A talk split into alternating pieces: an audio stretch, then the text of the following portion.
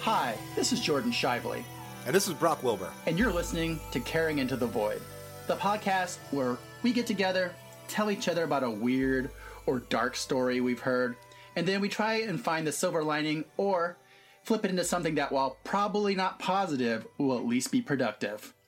How you doing, Brock? I'm doing fantastic. Jordan, it's good to be talking to you. Yeah, it's been a while. Actually, do you know how long it's been? Um, a year? It has been a year and a day since we released an episode of this show. Exactly a year and a day. We we are extremely good at podcasts. We're so good at this. People we have, like it when, when there's like a sabbat, a literal year sabbatical, right, in the middle of episodes. So, A, thank you to everyone that stuck through this. B, thank you to everyone that got tattoos based around the show or Jordan's art, because uh, if we never came back, uh, that would feel weird and bad to us. Uh, also, yeah, uh, when we took the sabbatical, it was uh, at a time that we were trying to make sure that we could come back at a point that we were doing this every week, and instead we took a year off. We have recorded a couple of episodes in that time at weird sporadic points, uh, and we will start releasing those in a couple of weeks here. Uh, so if something sounds like uh, it comes from a different time and place, it does. Uh, we'll try to uh, put an intro on those that let, lets you know when they were recorded. But uh, yes, this is our first episode back, and we are back at a time where the world is not great, and we hope that we can do a little 1% to make it better for you. Yep. A year and a day. I can't wrap my head around it. We didn't plan it that way. I, I looked it up this morning because I was like, has it been, what, five months? I was like, no, exactly a year. That's, uh, I knew I knew it was like a year if we were counting about a year if we were counting not counting the guest episodes we recorded in the interim. we're so good at this. Well, now we're here. And I have a story today, which is actually two stories. I would love to hear them. These two stories, when I was researching them, and I use the word researching extremely loosely, um, are one's called the Somerset body, and the other one is known usually as the Peter Bergman corpse. And these stories I want to talk to you about today are ones of departures and arrivals, of the ocean and two men, one taken and one returned, or so it seems. But what do these two stories really tell us? The first story goes by the title Peter Bergman Case. From June 12 to June 16 in the summer of 2009, an individual going by, you guessed it, the alias of Peter Bergman, checked into the Sligo City Hotel in Northern Ireland. For those four days, he was captured on CCTV, as well as noticed by the staff of the hotel to daily go up on a rocky promontory and read a book. The staff also noticed that he had a very heavy accent. None of this would really be noteworthy, except that the last time he was reported being seen was when he removed his coat and setting it on top of his shoes, walked into the sea and was never seen again.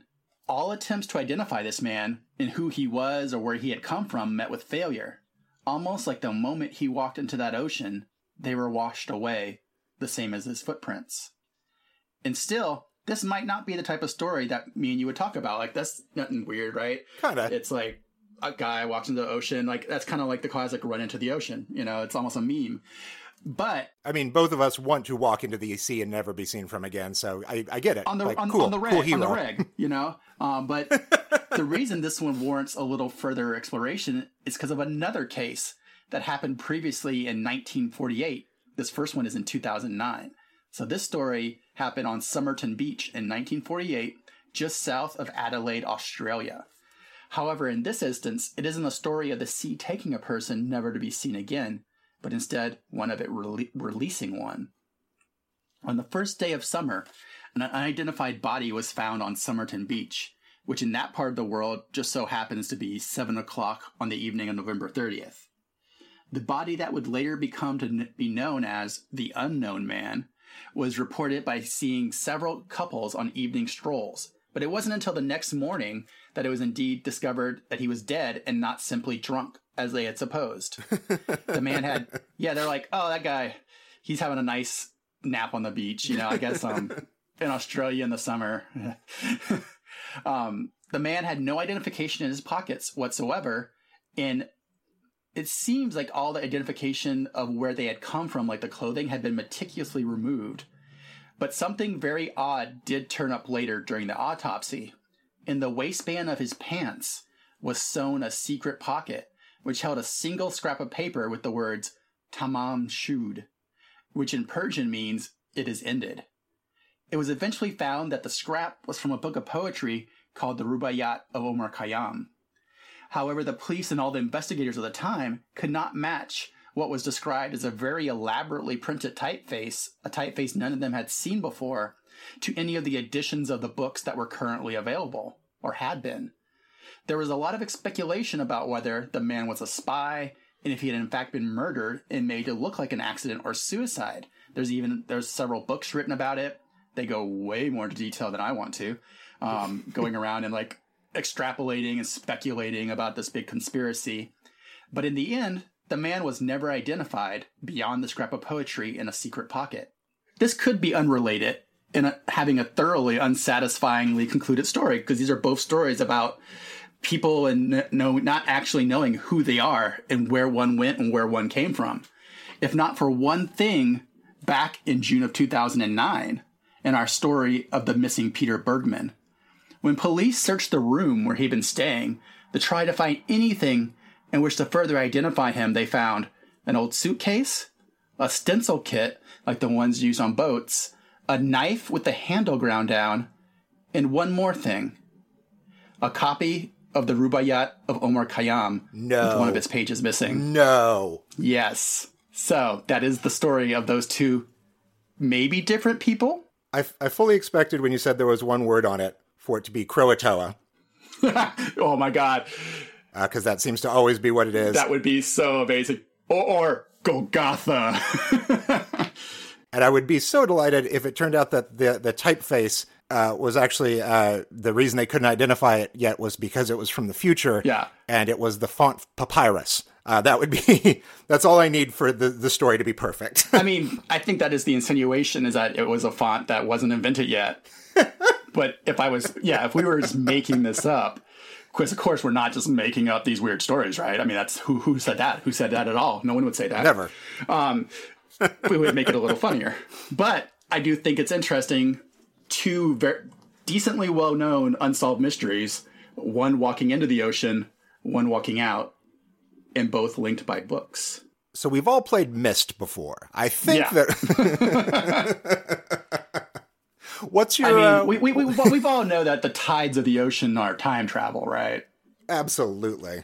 Yeah, I mean, he the body or the person swam through some rift mm-hmm. and came out there. It's the only logical conclusion. Absolutely, it is. Thank you, Moon. We appreciate you and all that you do. What's your carrying into the void for this? So, my carrying into the void is this the thing you are about to do. It seems final. It seems like something you will never recover from.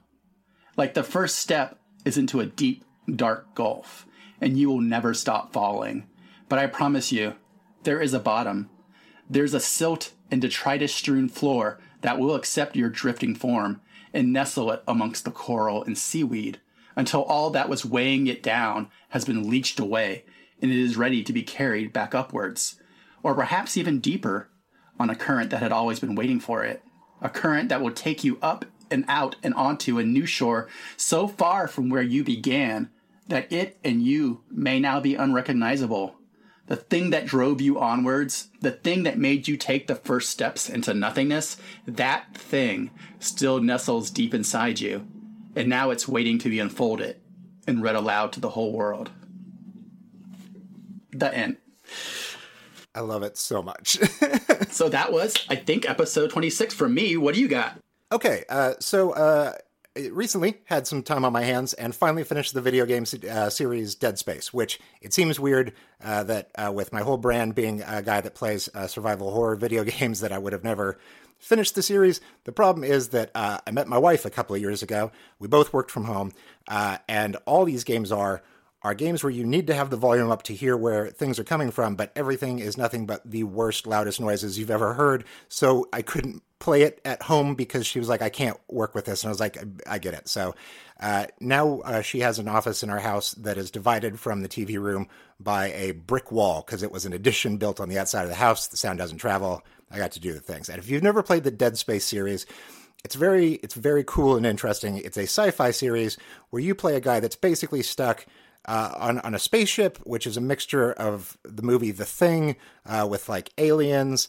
Uh, and uh, what makes it cool is that you never have a gun. You are an engineer, and what sort of tools you have are like engineering tools. Like, a, uh, I mean, you have like a nail gun kind of, but you also mostly have things for like patching stuff and so on and so forth. So it's it's very survival oriented in that like you can't you you have to fight back, but you can't really, and and there's a lot that comes from that. Anyway, the director John Carpenter, who made the movie The Thing, uh, has always expressed interest in wanting to make the movie version, and John Carpenter is getting up there in age. And lately, I've been like, you know, we should let John Carpenter make that while we still have time because he should make the movie that is based uh, from the game that is based on the movie that he did in 82 like it's like you know it, it it's a nice cyclical thing for i think a, a creator's life uh, and while i was looking up some dead space stuff i stumbled on this news story about something involving dead space and uh, Antarctica. And uh, what it is, is that the formation of Antarctica is something that we've never really fully understood. Like the last 200 million years, basically post Pangea separation, we just don't know how the tectonic plates work, how it wound up where it is, so on and so forth. Uh, and we recently solved that. And the way that we solved it is that this satellite sent in some information, and, and we scientists combed through it and figured it all out. Uh, and the thing is, the satellite was dead. Uh, so, what this means is basically that the satellite uh, came from the European Space Agency. Uh, and it was in our orbit from 2009 to 2013. Uh, in those four years, it mapped Earth's gravity field uh, with a lot of precision, and it was looking at all this stuff, but it wasn't really looking at the tectonic plates. Uh, it was just looking at all this other stuff. And then at the end of those couple of years, it was deliberately destroyed uh, by atmospheric reentry. It just came back into the planet, exploded, satellite gone. But the scientists started looking at the data in a different way years after the satellite had exploded. And that's when we found out all these land masses were here and sort of tracked not only a 200 million year like path, but found a lot of things, including hidden continents that exist under Antarctica that we didn't know about before because it's just hard to map Antarctica. Yeah, secret dark continents revealed to us by a dead satellite. So I am so here for this. so we're like, what what lies beneath Antarctica? And this satellite told us uh, after it was gone and dead. Um, so that brings me to my carrying into the void. From where you sit, you don't know what you're seeing. You look out, uh, you gaze into the forever. But what does any of it mean? What matters? What carries hidden meaning? What is simply nothingness? You don't know, and neither do I. Sometimes the most important side of all is what you're not even seeing. Maybe it's the moments when you fade out completely. Maybe it's the blur at the edge of your vision. Maybe it's the dark when you close your eyes or, or the small theft of a blink. So take nothing for granted. Take it all in. What appears unexceptional may turn out to be the most important part of your existence, but the perspective of what that might be might not become clear until far, far in the future, long after you. Or maybe it will reveal itself tomorrow. The important element is that you keep your eyes, all of them, open. Take it all in, take it all in, take it all. Awesome. That's great. I love all the stuff about like Antarctica and like things that we just really don't fucking know what's up there you love to be told like hey you know what we just don't fucking know how a, a thing happens uh, I I heard back in uh, audio design classes that uh, uh, ducks quack doesn't echo, and no one knows why. There's just no explanation. It's just like the one sound that Are can't you echo. Fucking kidding me? Yeah, and it's just like okay. So in in one of my classes, I took a duck recording and used computer effects to put an echo on it, and I felt like I was God for a second. I was like, I did so. I made a sound that can't exist. Look at me doing this. You also destroyed an entire another dimension. Oh yeah, yeah. Sorry, sorry to uh, 123. 120 Duck X. They're now a planet of mute ducks because you stole their echoes. Oh God. Do you have any self caring into the void for this week? Yeah, I have a self care thing where I've started being a little kinder to myself when it comes to my to do list because up until now I've been very much like I make myself a huge to-do list that like there's no possible way. It's basically like everything I have to do, period. And I go through it and then I rewrite it every day as a way to like kick myself in the ass, you know. But now I'm started, especially after the world has become what it is, to write myself just a day list of like the two or three things that I need to get done and would be happy being done instead of always holding myself up to this mirror of like impossible expectations to always be trying to hit a higher watermark every day. I'm giving myself a set possible thing that I can achieve. My, my favorite version of that that I, that I did for years and finally kicked in the last year or so was to do the the to do list every day, rewrite it, transfer it from page to page, but that it it has everything that I want to do from you know you have to pay the water bill today on up to you must find a voiceover agent today and like everything in between. So it was hundreds of items and then you never got any of them done. So yep. i uh i relate and congrats to you on letting yourself go a little bit. So yeah. And um as far as signal boosting i think we were talking about how the signal boost for this week should definitely be go out and frequent an asian market order chinese food delivered to your house because there's a lot of racist bullshit going on right now about certain things being Chinese, which they aren't. And you should fight back against that by supporting your Asian community. Uh, my self carrying into the void this week is to uh, take some time uh, to reach out to people. Uh, I, I will use, for example, the fact that Jordan and I uh, do text uh, back and forth, and sometimes we go a week or so without talking. and with recent events, including personal stuff in my life, like Jordan has reached out almost every other day, and it has been this very nice thing that I have I have appreciated, and I've sort of paid it forward by uh, checking in uh, with other people, and it it feels like even in the midst of such loneliness. Uh, that so many friendships are suddenly strengthened in this way, where I feel present. I feel more present in some people's lives uh, than I than I did before, uh, and and part of it is having the time and the emotional space to be able to be like, well, I I can be there for others right now because there's nothing else I can really do. So uh, that my share, my my self carrying into the void is that, and my my sharing into the void uh, is that um, there is a, a, a societal good uh, that happens right now that that I didn't think about. Uh, there was a point a couple of weeks ago where everyone was like, "We're starting to hoard things like toilet paper or whatever," and uh, I was like, "We don't have to do this. That's not important to do." Uh, and then I read a piece by somebody that works around these sort of things, and they're like, you should be doing this, uh, and and and getting other supplies and food and so on where where it is available, uh, not for yourself but for your neighbors. You definitely live around people that won't be able to do this for themselves, and around people that will definitely get sick. And and as I was thinking about it, I have an elderly neighbor that lives on one side of me who is in her 70s and lives alone. I have a couple other people like that on my block, and I have somebody that is is a family with a lot of young kids, and definitely one of them is going to get it. So uh, we made little notes that we dropped in the mailbox of everyone in the neighborhood, being like, "Hey, if you need anything, we're a young, fairly healthy couple, and assuming that we remain that way." We're happy to help out with anything. We went out and got some things like we we did buy too much toilet paper. And already I've had a friend be like, we don't have any. I was like, okay, so we have something for you here. So uh, if if you have the means or the opportunity, especially in this time, uh, think not of yourselves, but think about the people in your immediate area because you might not be able to help anyone on a citywide or a national scale, uh, but having a couple extra cans of soup around might actually uh, be a, a, big difference for somebody uh, that lives near you. That's great. Also, one thing I did think about right when you were telling your story is it made me think of two really good media properties that would be really a good way to escape and kind of turn your brain off during this time.